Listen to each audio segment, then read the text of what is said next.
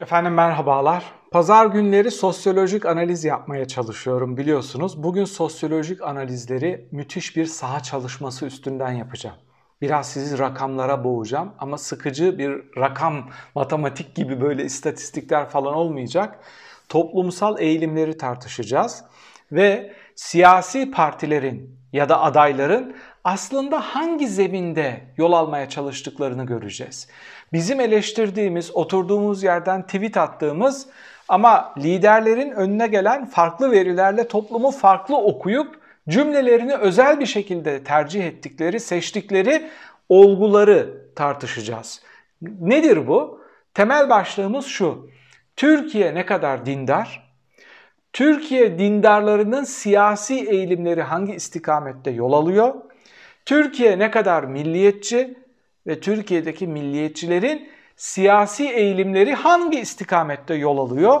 Bunların üstüne bu Erdoğan hayranlığı ne anlama geliyor? Türkiye'deki muhafazakarların, dindarların, milliyetçilerin ne kadarı Erdoğan'da, Erdoğan'dan kesinlikle vazgeçmiyor? Ne kadarı kısmen eleştirse de kerhen oy veriyor ve vazgeçemiyor?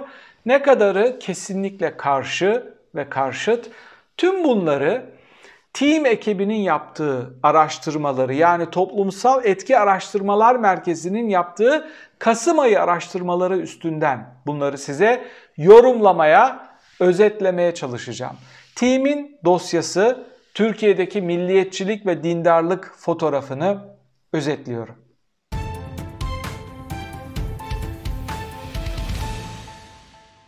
İsterseniz önce team'in açıkladığı en olumlu ya da tek olumlu muhalif kesimler için söylüyorum tabii ki veriyle işe başlayalım. Bu veriden sonra belki sonuçları kısmen daha tansiyonunuz çıkmadan takip edebilirsiniz ama o kadar önemli bir çalışma ki muhalefetin o kadar dikkatle satır satır okuyup üstünde strateji kurması gereken bir çalışma ki bence kuruyorlar. Yani bizim muhalefete eleştirdiğimiz bazen benim de dozunu kaçırarak eleştirdiğim e, şeylerin haksız mı acaba haksızlık mı yapıyorum dediğim veriler de geldi önüme. Belki bunları birlikte tartışmamız gerekiyor. Team'in sizin tansiyonunuzu kısmen düşürecek ve bundan sonraki verileri açıklamama e, zemin hazırlayabilecek tek olumlu verisi şu. Yarın bu pazar Cumhurbaşkanlığı seçimi olsa Erdoğan'a yüzde kaç oranında oy verirsiniz gibi bir şey sormuşlar bir soru. Erdoğan'ın oy oranı yüzde 35.4. Rakibi kim? Rakibi yok. Bakın bu da önemli. Herhangi bir heyecan oluşturacak aday açıklanmamış olmasına rağmen rakibine diyor %50.5 oy çıkıyor. Yani muhalefet doğru adayı belirlediği gün ilk turda 50 artı 1'i buluyor. Daha hiç ortada bir heyecan yok. Kararsızlar hangi oranda? Kararsızlar %14.1 oranında Erdoğan'ın bu kararsızların tamamını kazanması gerekiyor. Ki ki iş ikinci tura kalabilsin. Üçüncü bir adayın çıkma ihtimali var çünkü. Eğer üçüncü bir aday çıkmazsa da yani bunların tamamını alabilse bile böyle çok az bir farkla seçimi kaybedebilir falan diyor bu saha çalışmasına göre. Yani Erdoğan %35'e kadar gerilemiş. İşin diğer güzel yanı şu. Gerileme sürekli devam ediyor. Erime sürekli az da olsa devam ediyor. Peki bundan sonra neyi konuşacağız? Maç bitti mi? İşte bu araştırma diyor ki maç bitmedi. Neden bitmedi? Çünkü Türkiye'deki dindarlarda ve muhafazakarlarda, hatta milliyetçilerde o kadar güçlü bir Erdoğan fotoğrafı var. O kadar güçlü bir Erdoğan aşkı var. O kadar güçlü bir Erdoğan bağımlılığı var ki ki ekonomik verileri kısmen görece olarak birazcık düzeltse bu yüzdeleri çok seri bir şekilde tersine çevirebilir. Şimdi bakın ortada gerçekten büyük bir komedi var. Muhalefetin adayı muhtemelen Erdoğan ekonomik olarak çok başarısız olduğu için seçilecek. Yani ortaya bir proje koyduğu, halkı tutup silkelediği, kendine inandırdığı için değil.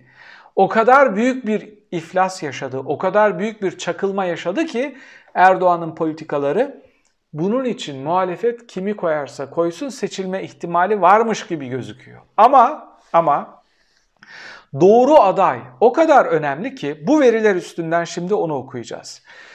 Öncelikle şuna bakmışlar. Türkiye ne kadar dindar?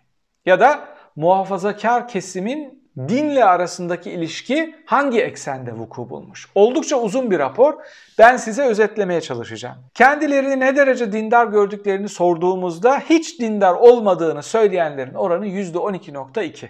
Bu nerede yapılmış? Araştırma İstanbul ve Anadolu'da yapılmış. Yani işte diyelim ki Yozgat, Kayseri, Trabzon, Malatya gibi muhafazakarların olduğu yerde ve İstanbul'da yapılmış. Araştırma ağırlıklı olarak bu kısmıyla dindar fotoğrafını çekiyor bize. Hani anlayamıyoruz ya ya açlık var ekmek kuyruğunda adam diyor ki hayır kuyruk yok her şey çok güzel falan.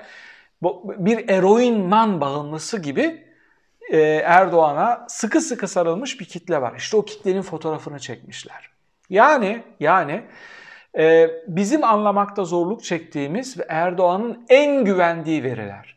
Erdoğan niçin bu kadar rahat? Niçin bu kadar kolay ve rahat ve seri hatalar yapabiliyor? İşte bu verilerin çok daha detaylısı onun önüne geldiği için. Muhafazakar kesim ona inanılmaz bir derecede bağlılık ve bağımlılık gösterdiği için. Evet, dindar olmayanların oranı 12.2, 87.8 çoğunluk kendini dindar olarak görüyor. Yani Anadolu'nun %87.7'si kendisini dindar olarak tanımlıyor. Şimdi bu dindarların Windows'u açıyoruz, pencereleri açıyoruz, içine giriyoruz. Dindarım demişsin ama bu %87.7 ne kadar dini yaşıyorsun? Dinin temel pratiği ne? Namaz. Namazı sormuşlar. Vakit namazını sormuşlar, cuma namazı değil. Büyük çoğunluğu hayatında en az bir kere namaz kılmış. Yani bu kitlenin %90'ına yakını, 89'u böyle periyodik aralıklarla değil belki ama ömründe birkaç kere olsa da namaz kılmış. Yani namazla arası var. %42'si son bir hafta içinde namaz kılmış. Bundan şunu çıkartabiliriz. Minimum cuma namazını kılanların oranı Anadolu'da %42 gibi. Minimum. Son bir ayda namaz kılanların oranı ise %62. Belki de cuma namazı bu ortalamasını buradan çıkartmamız gerekiyor. Yanlış bir yorum yaptım. Son bir ayda namaz kılanların oranı %62. Oldukça yüksek. Yani %87'nin %62'si bir ibadet pratiği içinde. Bunu bir yere koyalım. Bu insanlara din ve din söylemi üstünden konuşmak, proje yapmadan, para vermeden, altyapı sağlamadan çok kolay ve çok rahat. Kılıçdaroğlu'nun o helalleşme çıkışını, İyi Parti'nin Ömer'in yolu çıkışını bu veriler sonunda tekrar tartışmamız gerekiyor. Veriler öyle çok şey değil. Çok böyle aman millet kitleler sekülerleşti. işte din üstünden siyaset yapmıyor noktasında değil. Bu kitleye bir de milliyetçiliği sormuşlar. Tamam dindarlık burada ama milliyetçilik nerede? Düşük seviyede milliyetçi olduğunu söyleyenlerin oranı %9.7. Bu neyin oranı? Anadolu'daki sol ve sosyalist. Bakın Kemalist de demiyorum. Sol ve sosyalistlerin potansiyel oranı. %9.7. Ben milliyetçi değilim arkadaş diyor. Bu çok normal karşıladım bunu. Neden? Çünkü bizim eğitim sistemimizde, bizim din anlayışımızda, bizim diyanet anlayışımızda, bizim Cami vaazıda, sokakta, tribünde milliyetçilik üstüne kurulu. 9.7 çok yüksek bir rakam. Ee, yüksek seviyede kendisini yani uç seviyede milliyetçi görenlerin oranı ise e, 49.3. Uç seviyede milliyetçi görüyor kendini. Yani e, önümüzde enteresan bir endeks var. Bu endeksleri rakamlara döktüğümüzde milliyetçi olmayan sekülerler 8.3, Seküler milliyetçiler %22, ortalama milliyetçiler %23.4, dindar ve milliyetçi olanlar 28.6, sadece dindar olan ve milliyetçi olmayanlar 17.6 gibi bir veri çıkıyor karşımıza. Peki bunun üstüne dindarlık seviyesi ve oy tercihleri üstüne bazı sorular sormuşlar. Daha doğrusu Erdoğan'ı sormuşlar. Yani buradan şimdi bu verilerden Nasıl bir Erdoğan fotoğrafı çıkıyor? Toplumdaki Erdoğan karesi hangi istikamette? Kimler ona niçin destek veriyor? Ve Erdoğan'ın ısrarla kimlik siyaseti yapma, gezi üstünden siyaset yapma, din üstünden, Ayasofya üstünden, bunlar bira içmişti, camimizde şöyle yaptılar değil mi? Bunlar üstünden siyaset yapanları, yapma enstrümanlarının şimdi karşılığına bakacağız. Türk dindar seçmenler arasında, şimdi bu herkese sorulmamış, dindar seçmenlere sorulmuş. Erdoğan'a yakınlık duyanların oranı %76. Yani Türkiye'nin %86'sı kendini dindar hissediyor. Bu %86'nın da %76'sı kendini Erdoğan'a halen çok yüksek seviyede %76 seviyesinde yakın görüyor. Nefret etmiyor Erdoğan'dan. Dindarların sadece %14'ü Erdoğan'a çok kritik bakıyor ve kesinlikle ona dönmemek üzere vedalaşmışlar. Karşıt olanlar, tamamen karşıt olanlar ise %10. Yani toplamda yüzde, dindarların %24'ü uzak ve karşıt, %76'sı ise ekonomik veriler kötü olduğu için destek vermiyor belki ama gönlünde hala bir Erdoğan yatıyor. Şimdi bakın bir potansiyel var. AK Parti potansiyeli değil bu. Anadolu'daki fotoğrafta çok güçlü bir Erdoğan potansiyeli var. Bugün Erdoğan adına bir mucize olsa, onun rüyalarında çıkarttığı gazlar gibi, petroller gibi Anadolu'dan, Karadeniz'den gerçekten gaz ve petrol fışkırsa ve onu 3 gün içinde nakite çevirebilecek olsa bugün oy oranlarını %50'nin üstüne çıkarır. Saha ve zemin buna o kadar müsait. Yani sevgili dostlar Erdoğan'dan kopan kitle demokrasiyi terk ettiği için, yargıyı mahvettiği için, medyayı dümdüz ettiği için, insan haklarının üstünden geçtiği için, ülkede kurum bırakmadığı için, bir tek adam rejimi inşa ettiği için değil, değil. Gelirlerinde kısmen düşüş olduğu için, ekonomik olarak sistem çatırdamaya başladığı için onunla vedalaşmaya başlamışlar. Bu çok korkunç bir tablo. Neden? Erdoğan sonrası da Türkiye'de böyle tamamen evrensel değerler üstüne inşa edilmiş bir çoğulcu demokrasi kuracağız söyleminin karşılığı yok. Yok. Bu yok. Ne yapacaksınız? Buradan ne çıkar? Buradan elitler uzlaşısı çıkar. Yani Avrupa Birliği'ne kitleler mi destek veriyordu? Hayır. Erdoğan sosyal demokrat, liberal demokrat elitlerle bir araya geldi. Bu projeyi lokomotif yaptı, bir yere kadar getirdi. Erdoğan sonrası da farklı elitler bir araya gelerek Türkiye'yi içine düştüğü yerden çıkartabilecek bazı elitist reformlar yapabilir. Şimdi ben elitist reformlar deyince hemen herkes şuraya gidiyor. İşte başörtüsü yasağı, bin... Hayır onları kastetmiyorum. Elitist reformlar şu demek. İşte Millet İttifakı elitist bir ittifaktır. Halkta böyle aman bir araya gelin, Saadet Partisi ile CHP bir araya gelse keşke diye bir proje yok. Bu Kemal Kılıçdaroğlu'nun tırmaladığı ve elitist bir söylemle kurguladığı kendi partisine, kendi tabanına rağmen Ankara'da Mansur Yavaş gibi, İstanbul'da adını sanını kimsenin bilmediği Ekrem İmamoğlu gibi geçmişinde Kur'an kursu olan, Kur'an okuyabilen bir adamı çıkartıp aday gösterip kendi partisiyle çatışa çatışa bu verileri okumayı bildiği için merkeze doğru yürüyüp Millet İttifakı'nı inşa etmesidir. Elitist siyaset ya da elitlerin uzlaşısı dediğim budur. Şimdi bunun üstüne Cumhurbaşkanı performansını sormuşlar. Dindarlara, muhafazakarlara. %46'sı iyi diyor. Yani bakın iyi ama oyu diyeceksiniz ki oyu niye bu kadar düşük? İşte bu %46 ama dindarlar arasındaki %46. Yani burada sekülerler yok. Onu tekammül ettirdiğiniz zaman Türkiye geneline %35'e düşüyor. İyi diyor. Muhafazakarların %46'sı iyi diyor Erdoğan için. Performansı iyi. %25'i kötü diyor. %25'i kötü diyor. Yani dindarların %25'i Türkiye ve Erdoğan gerçeklerini kimlik siyasetine rağmen görebiliyor. Adil her dört her dört İslamcıdan, muhafazakardan biri e, gerçekleri görmeye başlamış. Bu muazzam bir rakam. Ama ama Ortada ciddi bir kesim var. Yani bu ne yapıyor? 60-71 olsa %29'luk bir kesim, %29'luk bir kesim de diyor ki e, yani ne iyi ne kötü. Ne iyi ne kötü. Bu ne biliyor musun? Yani aslında kötü olduğunu biliyor ama o kadar seviyor ki direkt kötü diyemiyor. Dili varmıyor ya da korkuyor. Neyse yani. Şimdi enteresan bir soru sormuşlar. Diyor ki Erdoğan siyaseti bırakacak olsa ne olur? Kötü olur. Hem iyi hem kötü olur ya da ne iyi ne kötü olur? İyi olur. Üç tane cevap var. Cevaplar sarsıcı. Erdoğan siyaseti bırakacak olsa Türkiye'deki dindar, kendini dindar olarak hisseden insanların %64'ü kötü olur diyor.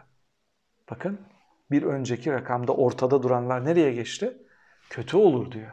Yani bu neyi biliyor musunuz? Demin ne demiştim? %46'sı Cumhurbaşkanının performansını iyi buluyordu. %29'u ortada bekliyordu.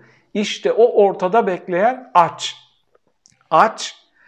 Açlıktan dolayı reisinden ayrılmış. Para verse var ya diyor koşup boynuna atlayacağım. Dindarlar arasında Erdoğan'ın potansiyel oy oranı %64. Bunu Türkiye'ye vurduğun zaman işte 52 yapıyor. %64'ü diyor ki Erdoğan siyaseti bıraksa kötü olur. Ne olur bırakma. Belki gaz çıkar, petrol çıkar. Tekrar sana sarılırım, bağırırım Erdoğan Erdoğan diye. Sen domra çalarsın ben oynarım. %28'i iyi olur diyor. Erdoğan siyaseti bıraksa artık iyi olur. İşte bu %28 ile İstanbul'daki belediye başkanlığı geri döndü. Yani görebilen, vicdanı olabilen ya da Türkiye'de başkanlık sistemi geriye dönebiliyor. Buradan çıkartabileceğimiz bazı sonuçlar var. Arada bu analizleri yapmak istiyorum. Sadece rakam vermek istemiyorum. Bakın %28'i buradan dönmüş. Diyor ki iyi olur siyaseti bıraksan. İstanbul da buradan döndü. Yani Erdoğan başkanlık sistemini getirmeseydi, parlamenter sistemde kalmış olsaydık ebedi şefti. Ebedi şef. Parlamenter sistemin seçim sistemiyle ufak oynamalarla, bu oranlarla ömrünün sonuna kadar iktidarda kalabilirdi. Ya da koalisyonun büyük ortağı olur MHP ile ömrünün sonuna kadar Türkiye'yi yönetebilirdi. Tam e, topluluk kısmında YouTube sayfamda paylaştım o yazıyı. Tam 7 sene önce bir yazı yazmıştım. Tam 7 sene önce. Demiştim ki 2014 başkanlık sistemi muhalefetin çıkış stratejisi olabilir. Ve bunu yazmıştım işte. Sizin buradan parlamenter sistemle çıkma şansınız yok.